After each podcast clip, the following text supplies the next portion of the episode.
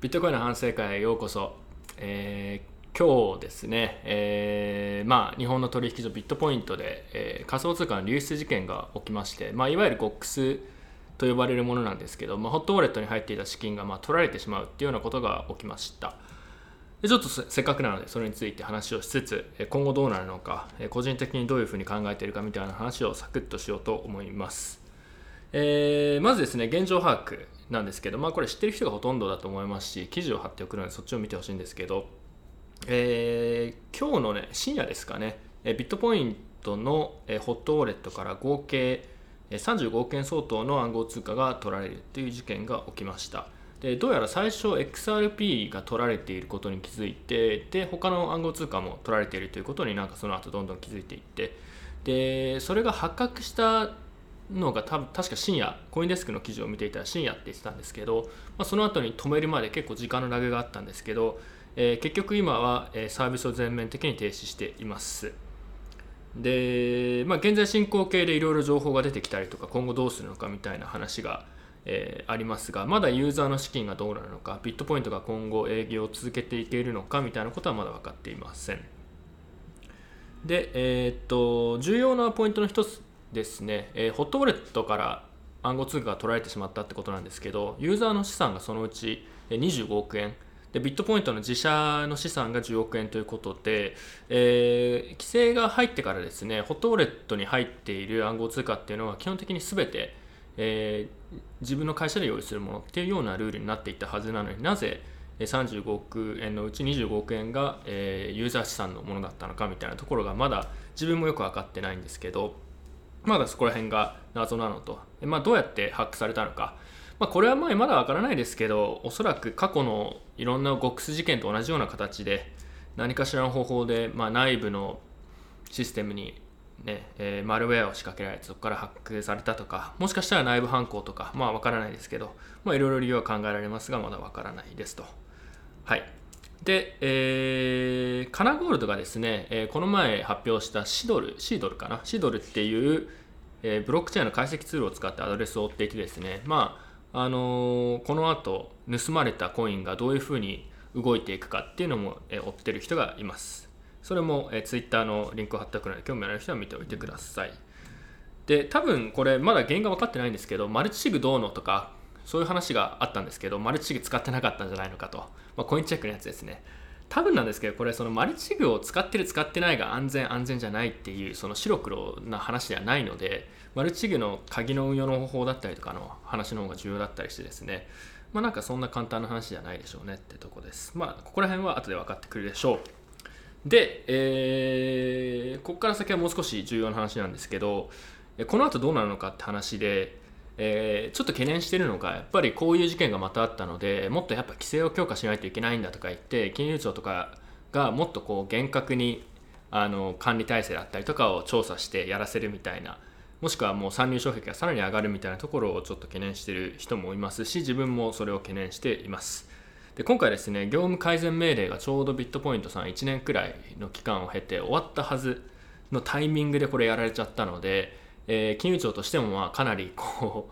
うまあ恥というかせっかくね周りからするとああようやくいろいろ対応して安全だって思ったはずが全然それがそうではなかったってことが分かってしまったので、えー、まあ、ちょっとそういうね問題がありますよね。でまずなんですけど GOX はそもそもなくならないっていうところはこれは金融庁がいかに規制を厳しくしようが基本的にはなくならないと自分は思っていてえー、そうするとハッカーがどんどんさらに高度なテクニックを使ってくるとかそういうことになるわけで、えー、厳しくすればするほど自分は逆効果というか無意味だと個人的には思っているんですよ。でその金融庁が全部こう細かいところまで指導してやれば安全だっていう考え方自体が多分間違ってるっていうところでそこはちょっと今回の事件を通しても一個個人的にはまあ、認識しといた方がいいのかなと思うところですね。でそれに合わせてですね、えー、以前いろんなところで、えー、アーウェンとかっていう、えー、中央集権的な取引所のセキュリティをまあ、向上させるプロジェクト、えまあ、複数のコインのアトミックスワープみたいな技術を使って要はユーザーの資金を、え、取引所に預けないでも、え、集権的な取引所、まあ、それこそビットポイントとか、え、ビットフライヤーみたいなそういう取引所で、え、集権的な取引所のスピードと、えーお金を預けなくていいノンカストリアルの、まあ、利点を合わせたようなサービスそういうソリューションみたいなのがあって、えー、それ結構自分好きで、注目しているものの一つなんですけどただですねだから今回もそういうようなソリューションを、日本の取引所が使っていたら、こういう事件は起きなかった可能性はありますよね。ユーザーあの基本的にはユーザーが全部自分のコインを管理していてトレードをするときに、えー、ブロックチェーン上でブロックチェーン上では正確にはないんですけどセカンドレイヤー上で、え、アトミックスワップというのをやって、え、取引所はユーザーの資金には触れない。ただマッチングのところだけ提供するみたいなサービスなんですけどえこういうのがあったらまあ今後ねこういう事件減るんじゃないのかなと思うんですけど問題があってえー、日本で自分がそれは絶対入らないと思う理由の一つがそういうサービスを導入したとしてもコンプライアンスにかかるコストがあまり変わらなかったりとか要はそのホットウォレットちゃんとやれよとかコールドウォレットちゃんとやれよとか集権的なものをいかにこう強くするかみたいなセキュアにするかって話ばっかりで、えー、そうじゃなくて根本的にそもそも中央に集めないようなモデルをやろうよっていうところへのまあ、えー、注目がちょっと欠けていると思っていて、えー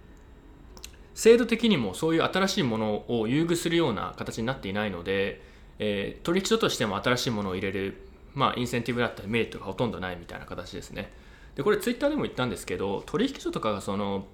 取引所にガチガチにやれって言って立ち入りして調べたりしても結局逆効果でどちらかというと要はその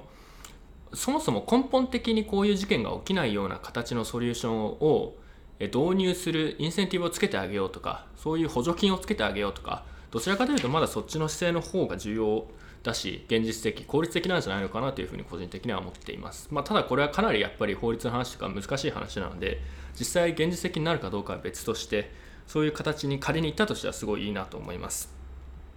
海外ではねもしかしたらこういうような、えー、動きが起きるかもしれないですね。こういうまあ、結局何回も何回も規制してえー、やっているのにこういう事件が日本みたいな国で起きちゃうっていうふうになるとあじゃあもうこのモデル自体諦めようと。その代わり、えー、アーウェンだったりとか DEX みたいなものを導入する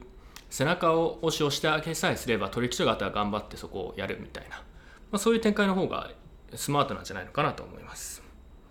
まあ、これは難しくてですね、まあ、最後にその金融庁どうのっていう、まあ、ちょっとねディスる発言みたいなのもあったんですけど結構やっぱかわいそうで今回も立ち入り検査とか業務改善命令終わってやった終わったねって言ってたと思ったらこういう事件がまた起きてしまったりとかですねえー、まあ結局何やってももうこうね ハプニングが起きてそれで叩かれるみたいなところがあって結構かわいそうなんですけどちょっとアプローチを変えたりした方がむしろいいんじゃないのかなと個人的には思っています。はい。というわけでね、えー、まあ、あんまり中身のない話でしたけど、まあ、ビットコイントさんでこういうことがあったのは非常に残念で、先日、台北のカンファレンスがあったんですけど、まあ、そのカンファレンスもビットコイントさん結構、あのー、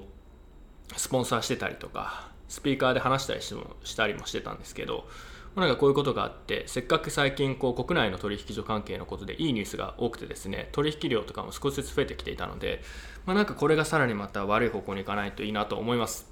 では。